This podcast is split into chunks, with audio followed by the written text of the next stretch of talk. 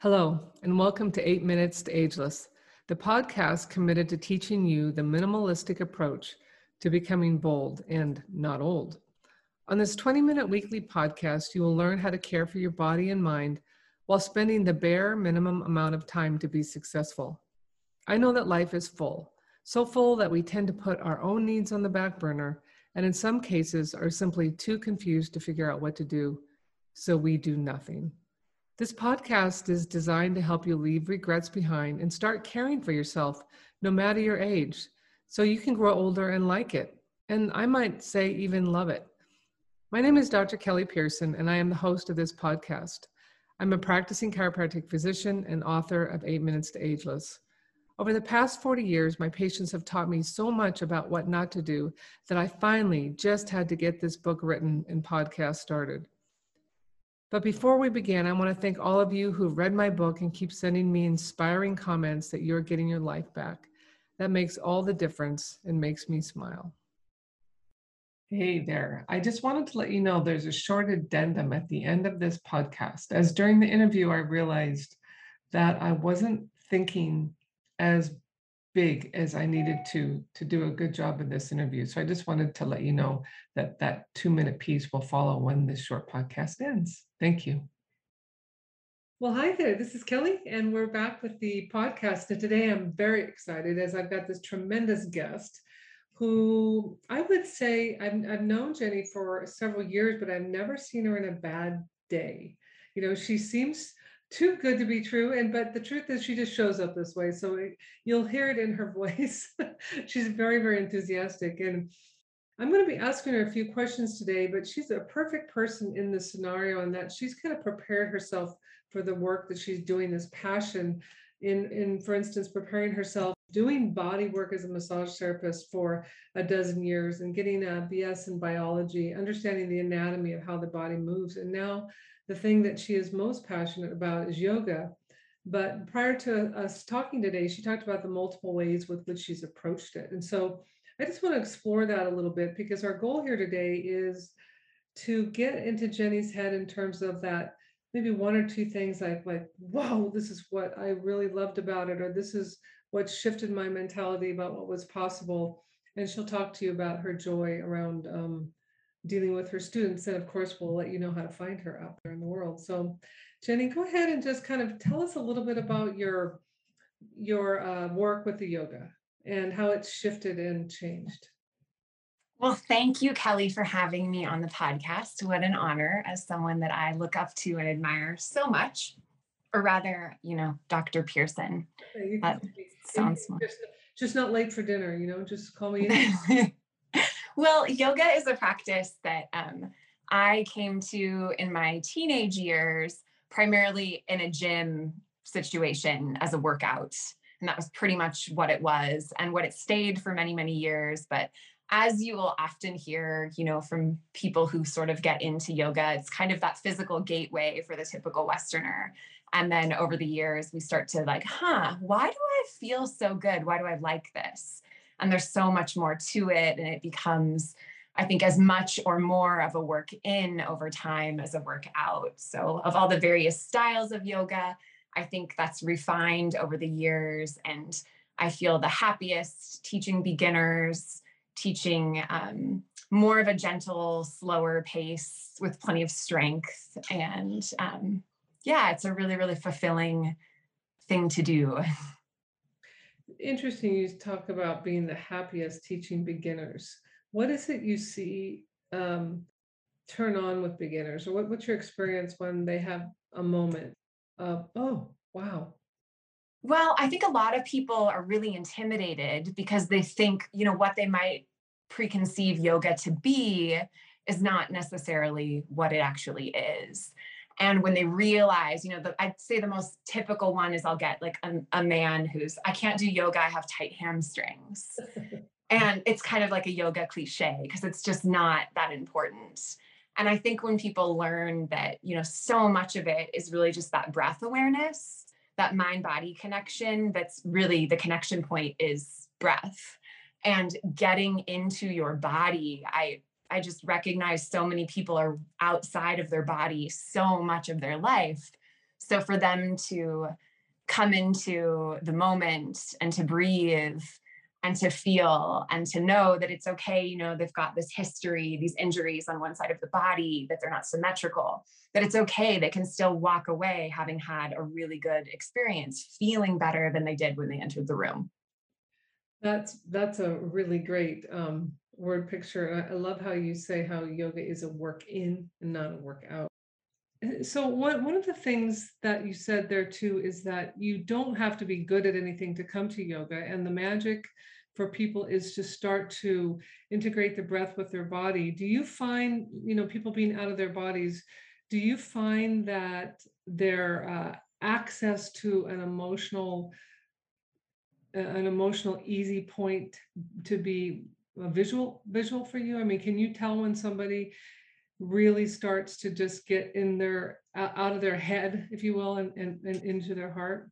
Definitely. I think there's just an, an ease that you see that takes over just the way they're holding themselves. And they may not even realize that they're holding themselves in that way until it's brought to their awareness. Yeah good point and one of the things i want to acknowledge you for doing is that and this is the work that i focus on a lot too is you know you can massage somebody which you've certainly done hundreds of or I can manipulate somebody. Um, and then they go back into their world, and the problems that were eliciting those original pathologies, restrictions, tightness come back again. And just talk a little bit about, you know, your your hope that people will find a new and better, more organic elemental movement pattern that keeps them out of harm's way. Try to try to put that in words that I maybe didn't do such a good job with. No, um, I I think you know people come into like their their idea of yoga or whatever, even just exercising, is that you know they're like yoga that they're doing handstands or something really extreme, or that they're going to be lifting big giant kettlebells in their workout. And I like you know what you talk about so much in your book and just the way that you treat people. It's like we're not doing these things you know to to do anything giant or profound it's that it just doesn't take that much for a sustainable practice that's going to keep a sustainable lifestyle. You know I, I say it's like we're not doing you know the reason that we're doing yoga it's you know so that when we do slip on ice maybe we don't get as hurt. Yes. Um, and when you said it doesn't take that much of course that that gets my heart happy because i'm such a minimalist in terms of my approach to the body. Yes we have to spend some time of course but you can still get some utility out of, of even 10 minutes of yoga uh, better uh, longer of course but what what kind of um, what would be a minimal habit pattern of yoga? I mean if you if you had the perfect you could tell anybody to do with what you wanted them to and they would. If you you had a minimal approach to yoga what kind of time are you asking people to spend? Oh gosh 20 minutes. You know i've found during covid even in my own practice because when you teach it's not your practice at all i'm not in my body i'm helping them be in theirs um, i've really found that like 20 minutes i can always talk myself into 20 minutes Mm-hmm. And it's a remarkable to me how much better I can feel physically, mentally, emotionally after just 20 minutes. I I think people don't realize too the act of slowing your breath down, of learning how to come into a parasympathetic state, how powerful that is. And it's just so easy. It just almost feels like a cheat code to your body that you can change your blood chemistry, you can change your complete state of being and the way that you're holding yourself in really just a few minutes of breathing. That almost euphoric level of ease coming out of your yoga practice, especially after a longer one, though. I mean, it's really like you're kind of high on oxygen. You're intentionally getting more air in. And it's the physical postures are great.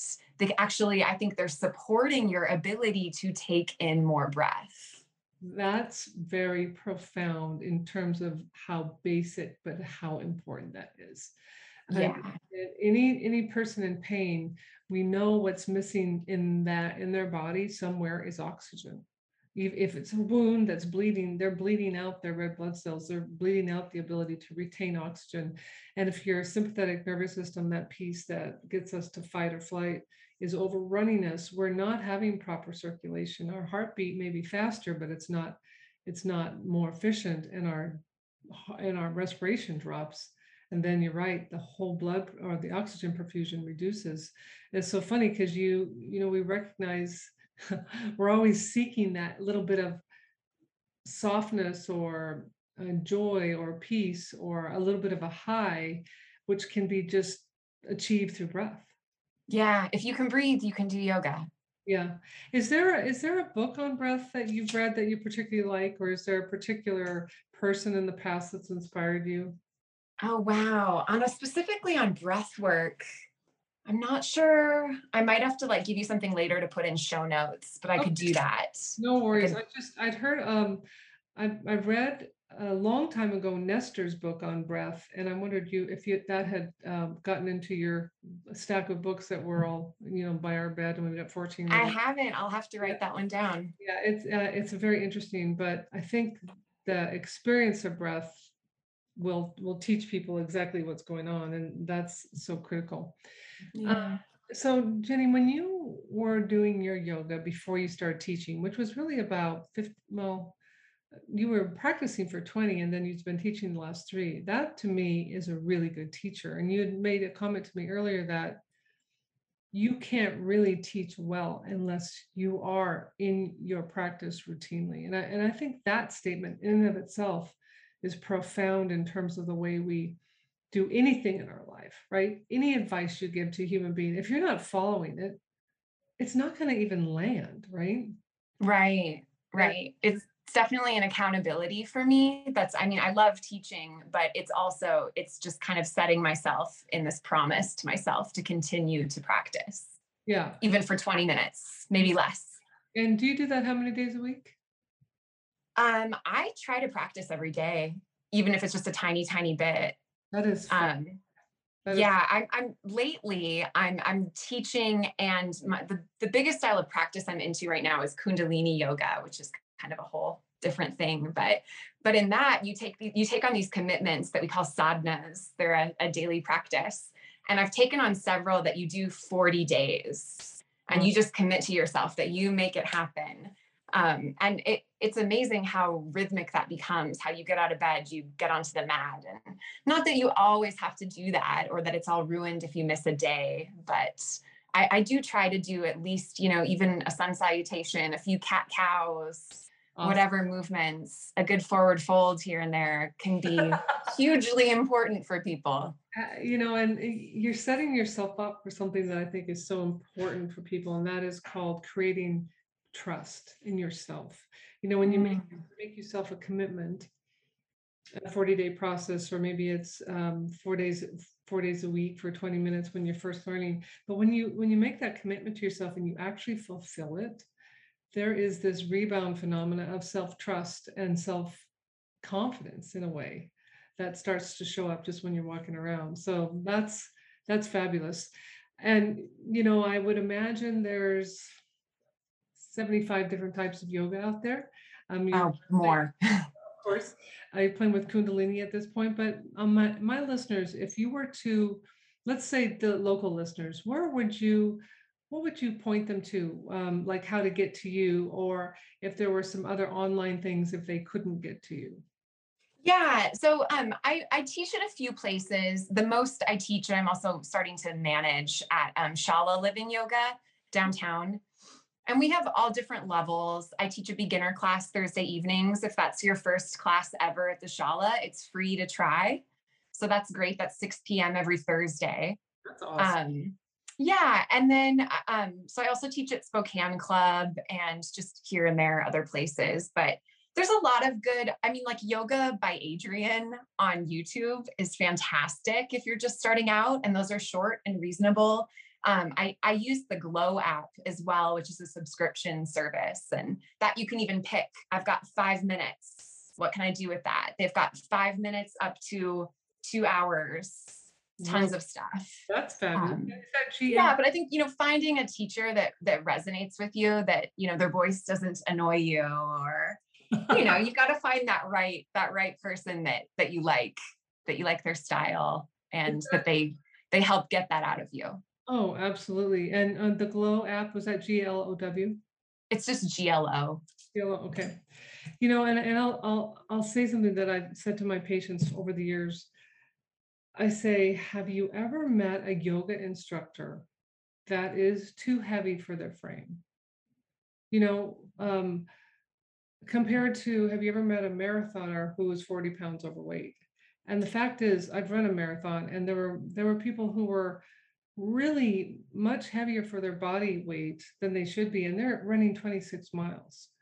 And people think with yoga you don't get fit, if you will. But in in the in my world, I've never met a yoga instructor that just doesn't have a long, lean, um, vital structure. You know, it's it's almost like you don't have to sweat and perspire running 26 miles to have a good body habitus and to have a really capable, strong body. And they always think, yeah, that's right. I mean, yoga is not about running 10 miles, but there is so much physical activity that happens with yoga. It's it is quiet, but it's also so active and you can get as strong as your body can tolerate, right? Yeah, and I think I, do think there are yoga teachers of all sizes, and I think um, yoga is for every body. Um, I think you know anyone who's we'll call it your divine alignment when we when you hit that divine align and you really can get into that. I mean, yoga can really be for anybody. No, I totally get that. I guess what I should try to say around the long body is the flexible body um, of, mm. no matter the shape, but if you can start to bend over, or you can stretch a hamstring, or you can put your arms over your head, it's like you've got that fluid motion that creates space.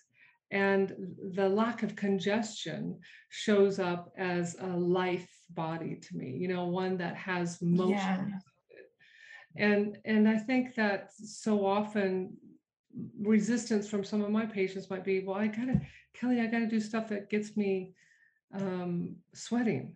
I go, well, trust me, it's it's a little bit, it's a little deceiving at times how yoga can be very relaxing, but it can also be um, a, a nice amount of work. Yeah, and and I think it, it can be really sweaty, especially in a pretty heated studio. Yeah. um, yeah. Um, I don't know. It's different for everybody. I think that that's the point you're making is you can get out of it different things depending upon where you're at and what you're able to put in.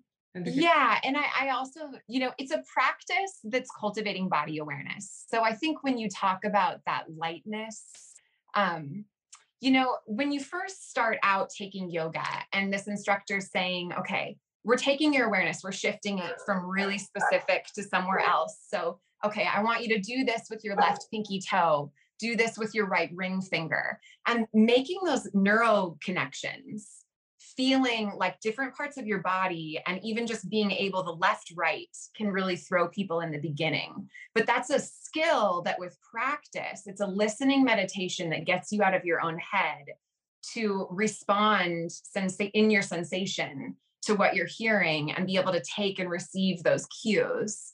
Um, so I do think over time, as people practice, they just become more aware of different parts of their body and it helps you to move from a place that's easier. I don't know if that makes sense. No, that totally makes sense. You can just tell when somebody owns uh, every cardinal range of motion in their body when they walk into a room, you know, and, and I think I've always defined aging as uh, it's determined by the cumulative loss of range of motion of every joint in the body.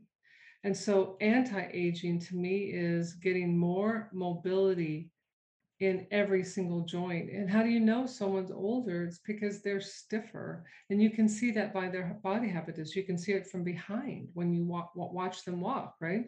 Right. So, um, yeah, to me, a happy body is a moving body. And um, I'm you know, I, I do want to correct myself because I just finished reading this fabulous book called From Body Loather to Body Lover. And it's mm-hmm. by a woman who um, felt like her body was too big and it really turns out it wasn't. And she had worked really hard to become a bodybuilder and then she went back to her body habitus that she really loved and felt comfortable in and she really revels in that and i think she's a great role model for women and for for me i just for men as well and so it's a great read from body loather to body lover but what she underscored constantly was just this need to express full motion and um, people i think people who are sad get retracted. And so i think that there's a happiness that happens when you when you disentangle yourself from your core and you can move away from your center outward. So that i think that's an important distinction and that's it's a good read.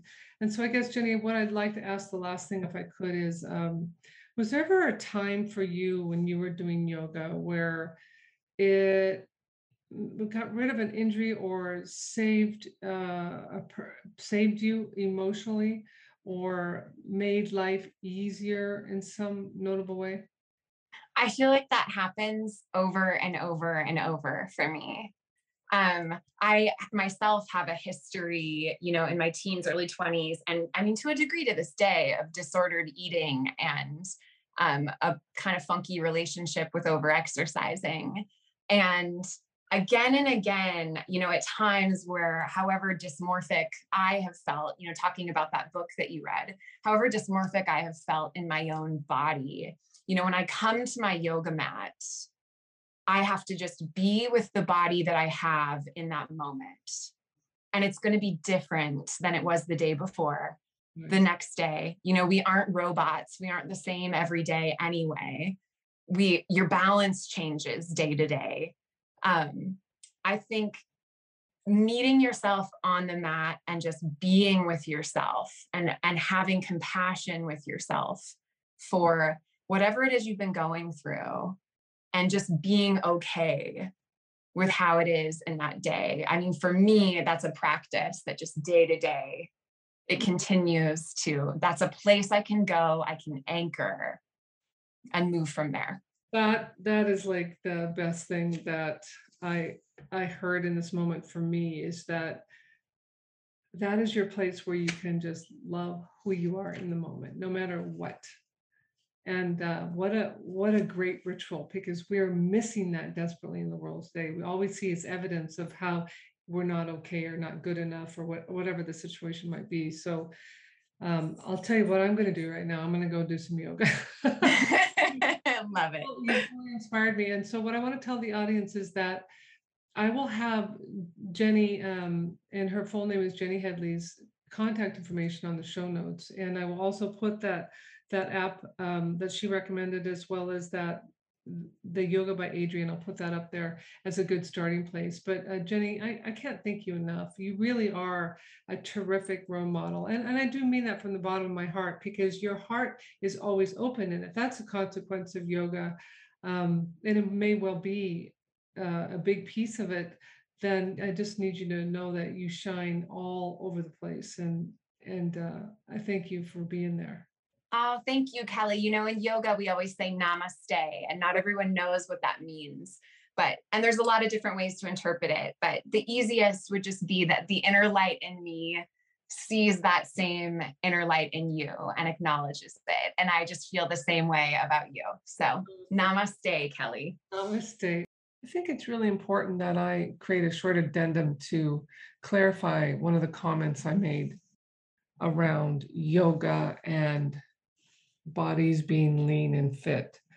And I really had to look hard and long at that because for the last 40 years, I've been trying to talk people into doing yoga who are traditionally already really thin or fit. And they don't want to give up the hardcore aerobic because they're afraid they're going to gain weight. And yet they've run themselves into stress fractures and osteoarthritis, and they're fairly stiff and fairly miserable and the thought of doing something that would seem to be too easy is really not something they would consider. And I realized that was my bias for so many years is trying to talk people into doing yoga to gain flexibility. But the truth of the matter is that all body types do yoga beautifully well. And that in today's world, there is um, an ever increasing acceptance of of all different types of bodies. And for me, the body that is that we should be seeking is one that has flexibility, regardless if it is a fuller body or a thinner body. It's really not important. What important what's important to me is that the body works. And I have lots of patients who are ample body and totally capable and really come in for maintenance care alone. And so I, th- I think the key for me is the other piece that is in my backdrop that I'm always telling folks is that flexibility creates strength. That when you make muscles longer, they have the capacity to engage more effectively and efficiently, and you can actually get stronger. And typically, when muscles lean out or lengthen, the body creates some length as well.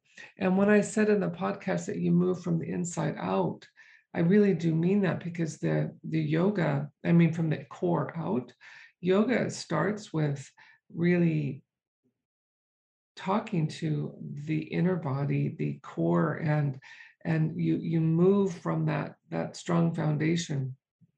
And so uh, because Jen is so incredibly authentic and transparent, and she's certainly seen the frustrations of people in yoga who may not be in a space where they love their bodies. It's so important that we do, that our body is what is there with us in this moment. And we must love what is with us in this moment. And if we want to make some change with it, gain some weight, lose some weight, get stronger, get more flexible, eat more organic vegetables, that's fine. But in the process, you've got to love what's there because it's very difficult to change anything that you're resisting as we know what resists persists. So i i want to just say that i'm not a fan of editing podcasts because i think truths come out that cannot be um, ignored. And i'm always learning from the people i interview and really taking a look at, at my biases that come as a result of habit. So it was a great opportunity for me to see that aha. And I appreciate you taking the extra time to listen to those comments. Have a blessed day. Bye bye. In keeping with my minimalistic approach to life, I keep this podcast short and only add the most critical points, not adding fluff. So for today, we are done, but I hope you will do a few minutes of the good stuff we talked about. If you have not picked up the book, you can get it on Amazon. The website, 8minutestoageless.org, will have the show notes and any videos that I mentioned on this podcast. I thank you for spending your precious 20 minutes with me. And as always, you can reach out and contact me via the website. Remember, one day at a time, you are getting bolder and not older. I look forward to seeing you next week.